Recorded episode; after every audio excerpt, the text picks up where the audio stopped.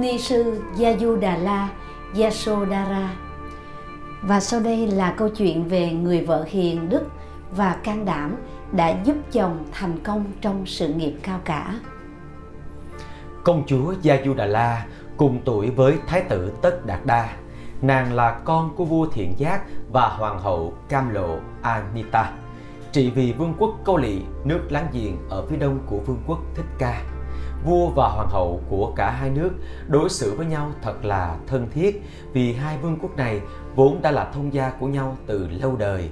Hiện tại, hoàng hậu Mahamaya của vua Tịnh Phạn là em của vua Thiện Giác, cũng là em của vua Tịnh Phạn. Năm Thái tử Tất Đạt Đa được 24 tuổi, vua Tịnh Phạn và vua Thiện Giác đã tổ chức một cuộc thi võ nghệ. Thái tử đã chiếm giải nhất trong cuộc thi này và được giải thưởng là con voi trắng quý báu của triều đình. Gia Du Đà La đã được ban tổ chức chỉ định đem phần tưởng voi trắng đến trao cho thái tử. Hai người cảm thấy gần gũi nhau từ lúc ấy. Một tháng sau, Hoàng hậu Mahabasabade lại cho tổ chức một cuộc thi sắc đẹp và trình diễn quốc phục phụ nữ.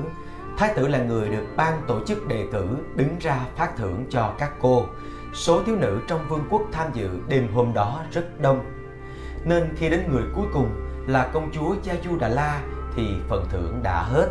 Sau phút luống cuốn, thái tử đã cởi chính sâu chuỗi ngọc đang đeo trên cổ mình để đeo vào cổ công chúa.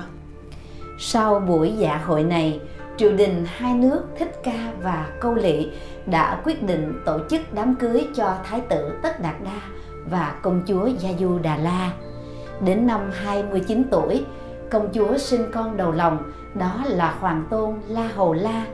Từ lúc còn niên thiếu, Thái tử đã nhận thức được và đã có những suy tư sâu sắc về những bất công của xã hội, về những khổ đau thường trực của cuộc sống nhân sinh chàng không tha thiết với đời sống vương giả đầy phú quý quyền uy mà chỉ muốn thoát khỏi cái ngục tù đó để sống đời tu sĩ mong tìm đạo giải thoát để cứu thoát nỗi khổ đau cho mọi người. Công chúa là một người đầm thắm, dịu dàng, đức hạnh, lại rất thông minh, cho nên trải mấy năm chung sống với thái tử, bà đã thấu hiểu tâm trạng đó của chồng. Bà biết thế nào, thái tử cũng sẽ ra đi tìm kiếm con đường giải thoát điều đó làm cho bà cảm thấy đau buồn, nhưng bà đã không làm điều gì để ngăn cản, lại còn ngấm ngầm ủng hộ cho quyết tâm của chồng. Bà còn tin tưởng chắc chắn vào sự thành công của chồng. Sau khi bà sinh La Hầu La được 7 ngày, thì thái tử âm thầm từ giả hoàng cung dấn thân vào con đường tìm đạo giải thoát.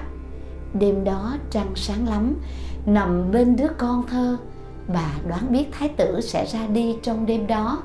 Và bà đã cố gắng nằm im như say ngủ tạo cơ hội dễ dàng cho chồng trong giờ phút ra đi.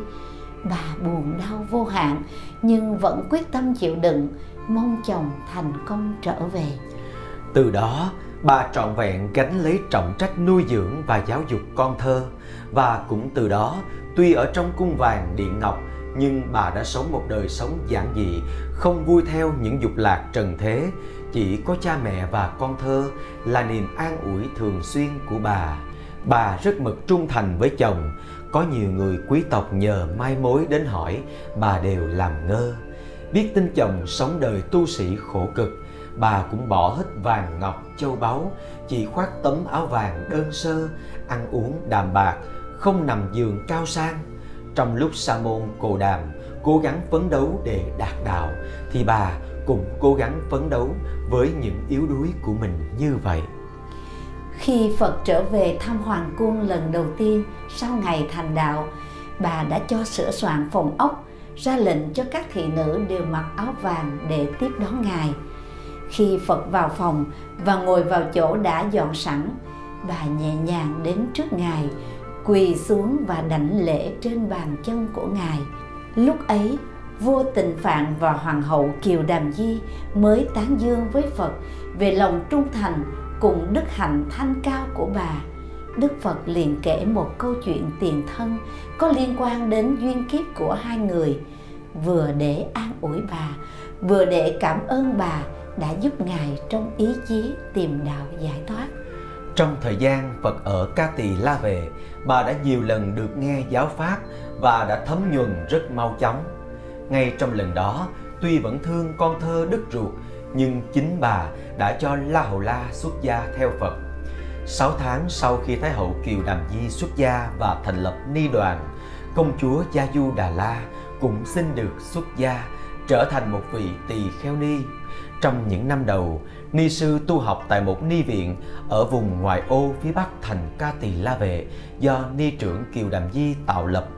Dưới sự chăm sóc của ni trưởng, ni sư Gia Du Đà La đã tu học rất tinh tấn.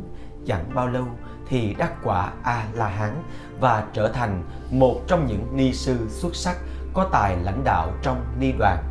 Về sau, khi Đức Phật được thỉnh về an cư hàng năm tại tu viện Kỳ Viên, ni sư Gia Du Đà La cũng thường về an cư tại các ni viện ở thành xá vệ để thừa hưởng sự giáo huấn của Phật.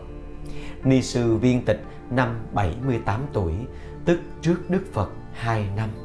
Vẫn là câu chuyện về tỳ khưu ni Yasodhara được mệnh danh là bậc đại thần thông nhưng văn phong cũng như cách kể chuyện hoàn toàn khác.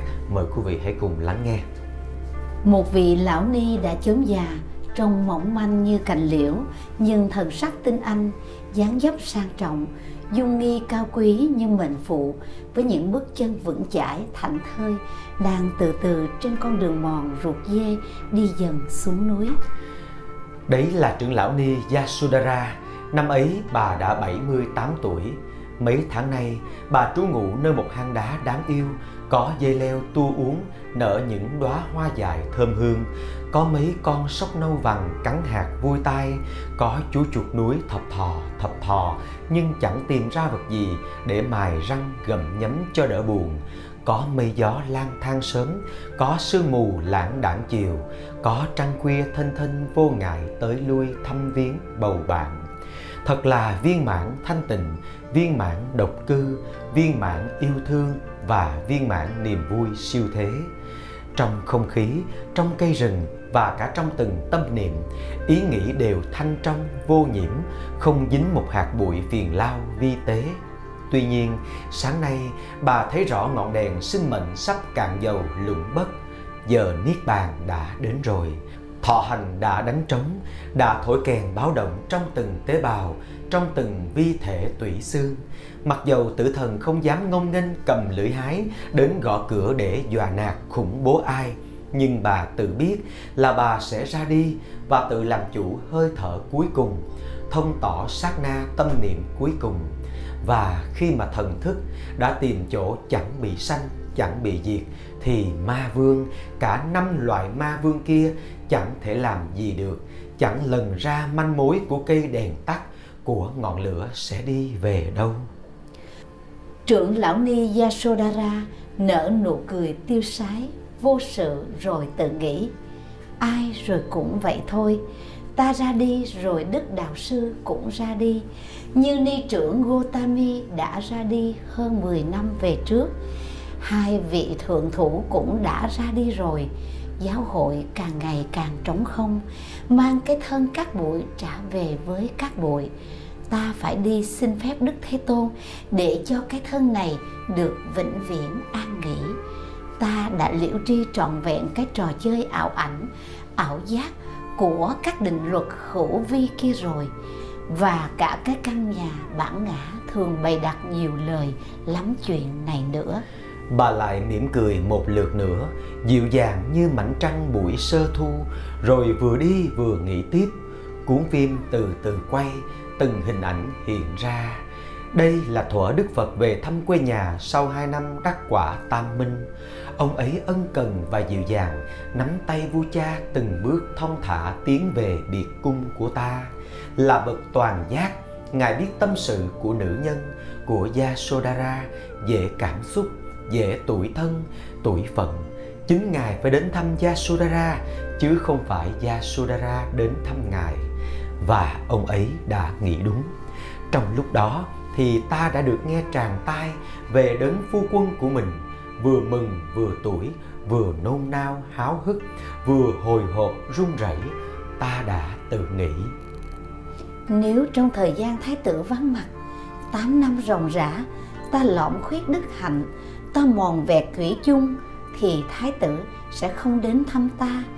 Bằng ta là một viên ngọc mani Không tỳ vết Thì chính thái tử phải đến thăm ta. Dù ông ấy có là bậc chiến thắng vĩ đại chăng nữa. Và quả thật vậy Ông ấy đã đến rồi. Khi Đức Phật vừa ngồi trên bảo tọa đã được sắp đặt sẵn, ta mặc tấm lụa sari màu vàng trăng, chẳng châu báu điểm trang, chẳng hoa hương lòe loẹt, đã từ hậu cung đi bằng hai đầu gối đến bên chân ông ấy, quỳ úp mặt vào bàn chân bụi của ngài, khóc ròng rã, khóc như chưa bao giờ được khóc. Đức Phật cứ để yên vậy vì ông ta là vị vua của tâm lý. Một lát sau, khi biết những giọt nước mắt kia đã chạy trôi đi những cảm xúc lâu ngày dồn nén lại, ông ấy mới dịu dàng nói: "Này Yasodhara, này Gopa, Như Lai vẫn không khác xưa lắm đâu, Như Lai vẫn là con người cũ đó thôi, nhưng bây giờ tâm Như Lai thanh tịnh hơn, trí Như Lai quan rạng hơn. Như Lai đã tìm ra giá trị vĩnh hằng của cuộc sống mà đã một thời chúng ta các ông hoàng đã cùng nhau thao thức đã cùng nhau trăn trở. Bây giờ như lai là hiện thân cho cái gì vừa ở bên trong cuộc đời này mà đồng thời cũng ở bên ngoài và ở bên trên chúng nữa cái ấy là kết quả cuối cùng trả lời đáp số cho bài toán tâm linh đã từng vô phương giải quyết thuở nào do vậy như lai không còn sống cho riêng mình mà là sống vì hạnh phúc và an vui cho chúng sanh ba giới bốn loài. Này Gopa, nàng là bậc trí, là nữ nhi anh thư, là kẻ cùng chung vui khổ với Như Lai, cùng chung hạnh nguyện ba la mật với Như Lai. Của ba phải cần biết như thế chứ. Được lời như cởi mở tấm lòng, ta lao ráo đôi mắt tưởng đã khô lệ từ lâu. Hoàng hậu Gotami triều mến nhìn ta rồi bà ca tụng công đức của ta không hết lời từ lúc thái tử ra đi công chúa vô cùng sầu muộn như mất một bảo vật trân quý nhất ở trên đời. Tuy nhiên, nàng vẫn giữ được sự tự chủ hiếm có. Niềm an ủi lớn nhất của công chúa chính là rahula. Khi trẻ nói cười, đùa giỡn, chạy tới, chạy lui liếu lo, vô tư, vô lượng khi nghe thái tử sống đời tu sĩ, lang thang, không cửa, không nhà công chúa cũng đã tự vứt bỏ châu báu điểm trang, chỉ quàng tấm sari màu trắng giản dị.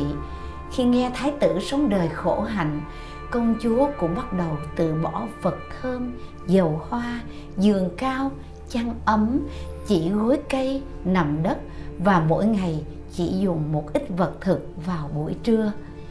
Biết bao vương tôn hoàng thân, công tử giàu sang, hào hoa, quý phái xứng đôi vừa lứa tìm đến, nhăm nhe giảm hỏi. Công chúa đều thẳng thừng từ chối, không đáp lời, không tiếp đối.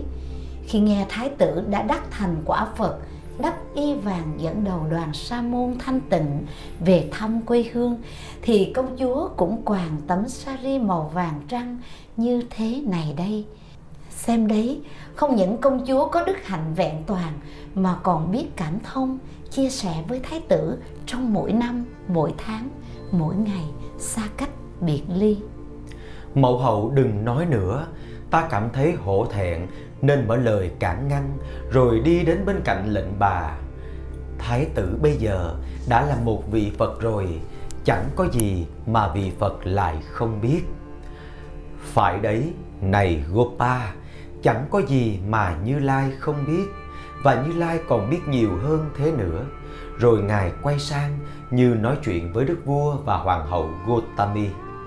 Gopa là thế đấy, không những bây giờ mà đã từ vô lượng kiếp trước, từ thời Đức Phật Dipankara, tức Đức Phật Nhiên Đăng, rồi trải qua 24 vị chánh đẳng giác, nàng luôn đoan trang tiết hạnh thủy chung, chia vui sẻ buồn, không ngừng giúp đỡ Như Lai, nâng đỡ Như Lai, khuyến khích Như Lai trên đường tấn tu thánh nghiệp.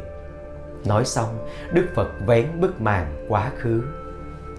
Cách đây phỏng chừng bốn A Tăng Kỳ và một trăm ngàn đại kiếp, có Đức Phật Dipankara xuất hiện. Thợ ấy có chàng thanh niên Sumeha xuất thân gia đình bà La Môn cự phú, thiên tư thông tuệ, tài mạo và sở học đều xuất chúng. Sau khi cha mẹ qua đời, thanh niên Sumeha đã làm một cuộc bố thí hào phóng vĩ đại, xả ly tất cả gia sản kim ngân, châu báu, rồi lên non sống đời đạo sĩ vô sản bần hàng. Tuy ăn trái cây rừng và uống nước suối, nhưng nhờ tinh cần tu tập, đạo sĩ đắc bát định và ngũ thông sau tháng năm cần khổ.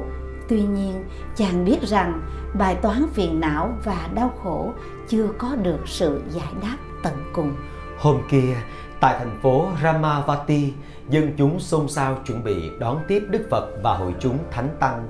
Họ phải cùng nhau ra tay làm một con đường dài do mưa lũ xói mòn, bùng sinh lầy lội. Mới nghe đến danh từ Phật, tâm trí thanh niên đạo sĩ Sumeha bị chấn động mãnh liệt. Ôi, cái danh từ ấy như gợi nhắc thâm sâu của mọi hướng thượng tìm về, như một nguyên động lực nào đó xua vẹt bóng tối mê mờ để tao ngộ với chân diện mục bản nguyên. Thế là chàng bèn khởi tâm đóng góp một tay vào công đức này, xin đảm nhận một quãng đường khó khăn nhất. Chàng suy nghĩ, nếu ta sử dụng thần thông thì trong nháy mắt con đường sẽ xong ngay. Nhưng nếu làm vậy thì chẳng đổ mồ hôi, chẳng phải tổn hao sức lực. Rốt lại chẳng có một ý nghĩa, một giá trị hữu vi nào. Thế rồi thanh niên đạo sĩ bèn sử dụng sức lao động của mình cũng quần quật đổ mồ hôi sôi nước mắt như mọi người cũng chân lấm tay bùn như những ai khác khi đức phật và hội chúng ngự giá đến nơi con đường dài đã phẳng phiêu phong quang sạch sẽ khô ráo nhưng phần đường do chàng đảm nhiệm lại còn một tí xíu chưa hoàn thành nhìn đoạn đường sình lầy chỉ còn chừng một đòn gánh thanh niên đạo sĩ Sumeha đã có chủ định phải giải quyết như thế nào rồi. Tuy nhiên, khi Đức Phật Dipankara và hội chúng thánh tăng đã đi gần đến nơi, thấy tướng hảo quang minh của ngài, thanh niên đạo sĩ khởi tâm tịnh tính, muốn cúng dường cái gì đó, nên cứ đưa mắt nhìn quanh. Trong đám đông, có một cô gái bà La Môn quý phái xinh đẹp đang cầm trên tay tám đóa hoa sen. Và lạ lùng làm sao, cô gái diễm lệ ấy cũng đang chăm chú nhìn chàng. Kìa, có phải hai ngôi sao âm dương đang hút nhau đấy không? Cô gái ấy tên là sumita. Khi nhìn thấy sumeha thì trái tim của nàng sao xuyến mãnh liệt và rồi chợt như hiểu được nguyện vọng của chàng đạo sĩ tuấn tú, nàng bèn mở miệng khoa, thốt lên liếu lo như oanh, như yến. Trong tám đó hoa sen này, ba đóa là phần của thiếp để cúng dường đến đức phật, năm đóa còn lại là phần của chàng. Nhưng với một điều kiện. Cô nương hãy cứ nói đi thanh niên đạo sĩ sumeha hối hả tiếp lời. Bất cứ điều kiện gì mà trong khả năng của ta có thể làm được, ta cần cúng dường gấp. Nàng sumita mỉm cười, đôi má như có ửng nắng hồng. Tướng mạo và phẩm cách của chàng thật là tuyệt vời. Ngày chính bộ y phục, bằng vỏ cây, lá cây kia cũng kiêu hãnh và thanh cao như thách đố mọi đức hạnh trong trời đất như nhạo báng cả thế gian, tối tăm và xấu ác này. Công đức hoàn thiện con đường để nghinh đón đức phật của chàng cũng là một cái gì lạ lùng mà sức vóc con người không thể làm được. Tất cả dân chúng đều nói như thế và họ ghi nhận kỳ tích hy hữu này.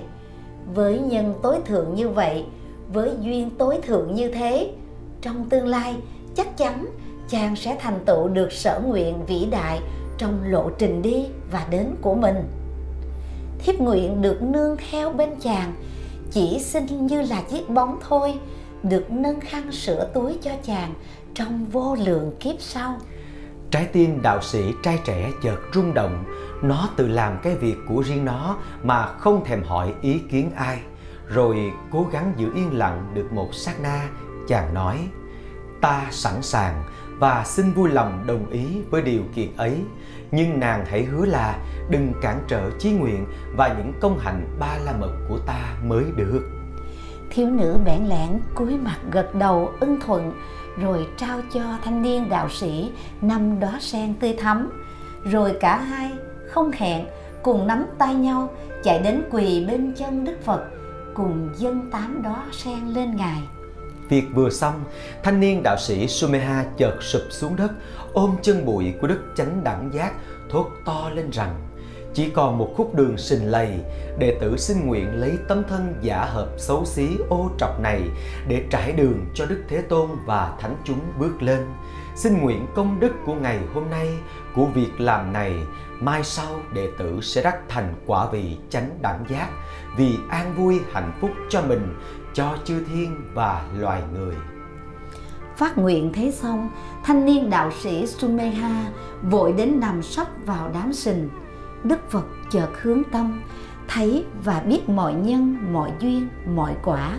Ngay giây khắc ấy, Đức Toàn Giác nghe rõ quả đất đang rung động vì lời nguyện vô thượng của thanh niên đạo sĩ chư thiên phạm thiên khắp mấy tầng trời đang rải hoa mạng đà xưng tán ca ngợi công đức vô thượng ấy, ngài bèn quay sang nói với đại chúng rằng, có hai việc vừa xảy ra được xem là hy hữu trên đời này.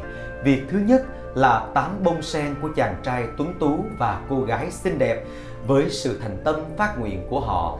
Cả hai sẽ nên duyên tình nghĩa vợ chồng từ đời này sang kiếp khác, luôn đầm ấm thủy chung và luôn khuyến khích nhắc nhở nhau trên lộ trình tu tập việc hy hữu thứ hai là thanh niên đạo sĩ này với lời nguyện vô thượng của mình thực hành ba la mật trong thời gian 4 A Tăng Kỳ và 100 ngàn đại kiếp trải qua 24 vị Phật chàng ta sẽ thành tựu quả vị chánh đẳng giác đúng như ước mơ và sở cầu. Rồi Đức Phật quay sang hai người, này Sumeha, ước nguyện của con sẽ được thành tựu và bắt đầu từ kiếp sau, Sumita sẽ là người bạn đời chung thủy của con như chim liền cánh để bay qua sông dài biển rộng, sẽ đồng tâm, đồng chí, đồng phước, đồng nghiệp đồng nhân và đồng quả. Và này Sumita con sẽ được nhiều hạnh phúc như ý và chẳng bao giờ cản trở chí nguyện của chồng con đâu. Kể đến ngang đây Đức Phật kết luận giàu sang, vương giả, địa vị, danh vọng, quyền lực và tiền bạc vốn chưa phải là điều kiện cần và đủ để mang lại hạnh phúc cho con người thêm cả tình yêu thương nữa cũng chưa trọn vẹn mà còn cần sự hiểu biết thông cảm và tôn trọng lẫn nhau Sumeha và Sumita đã vô lượng kiếp nên duyên chồng vợ và cũng từng ấy kiếp Sumita luôn sát cánh chung vai với người bạn đời của mình thực hiện con đường vô thượng. Sumita thuở ấy giờ là Yasudara, còn Sumeha chính là Như Lai vậy. Câu chuyện Đức Phật kể xong, ai cũng xúc động, riêng Yasodhara thì bồi hồi, rưng rưng giọt lệ, nhưng là những giọt lệ tươi tỉnh hạnh phúc. Hoàng hậu Gotami khẽ ôm vai công chúa thốt lên rằng đúng là như thế Yasodhara luôn là như thế kể từ đêm thái tử rời bỏ kinh thành, chính công chúa tinh ý nên biết tất cả và đã âm thầm hỗ trợ cho thái tử ra đi theo chí nguyện của mình đúng vậy, đức phật gật đầu như lai biết Yasodhara chưa bao giờ ngủ mê đến đổi không hay biết gì cả. Giấc ngủ của Yasodhara tuy là giấc ngủ ngon nhưng luôn luôn tỉnh táo. Khi thấy Chana chuẩn bị sẵn áo bào dạ hành và lương thực, Như Lai lại càng hiểu rõ sự hỗ trợ ngấm ngầm của nàng. Vì tâm trí của Chana chưa đến độ tinh tế như vậy. Đến lúc này thì công nương Yasodhara mới nở nụ cười tươi rạng như ánh trăng. Bà tự nghĩ không có gì giấu được ông ta. Xưa vẫn vậy, nay vẫn vậy, kể cả ý định ta muốn niết bàn trước Ngài. Thế rồi, cũng tại Vesali, cũng tại Ni Viện, một nhân vật lừng danh lại an nghỉ niết bàn. Bà ta là vị trưởng lão Ni thầm lặng, thành đạt trọn vẹn tuệ phân tích vô ngại giải nhưng ít khi muốn giảng thuyết đó đây lại là một trong bốn vị có đại thần thông mà chẳng lúc nào hiển thần thông ra oai để giáo hóa đồ chúng đúng là bà chỉ muốn là chiếc bóng như lời nguyện thổ xưa. Bà là người vợ hiền mẫu mực, theo thế gian quy ước, nhưng lại được sinh ra trong giáo pháp bất tử, là một trong những người con hy hữu của đức tôn sư vô thượng. Một ngôi sao nữa lại tắt, nhưng ánh sáng ấy còn tỏa rạng và thơm hương cho đến ngày hôm nay.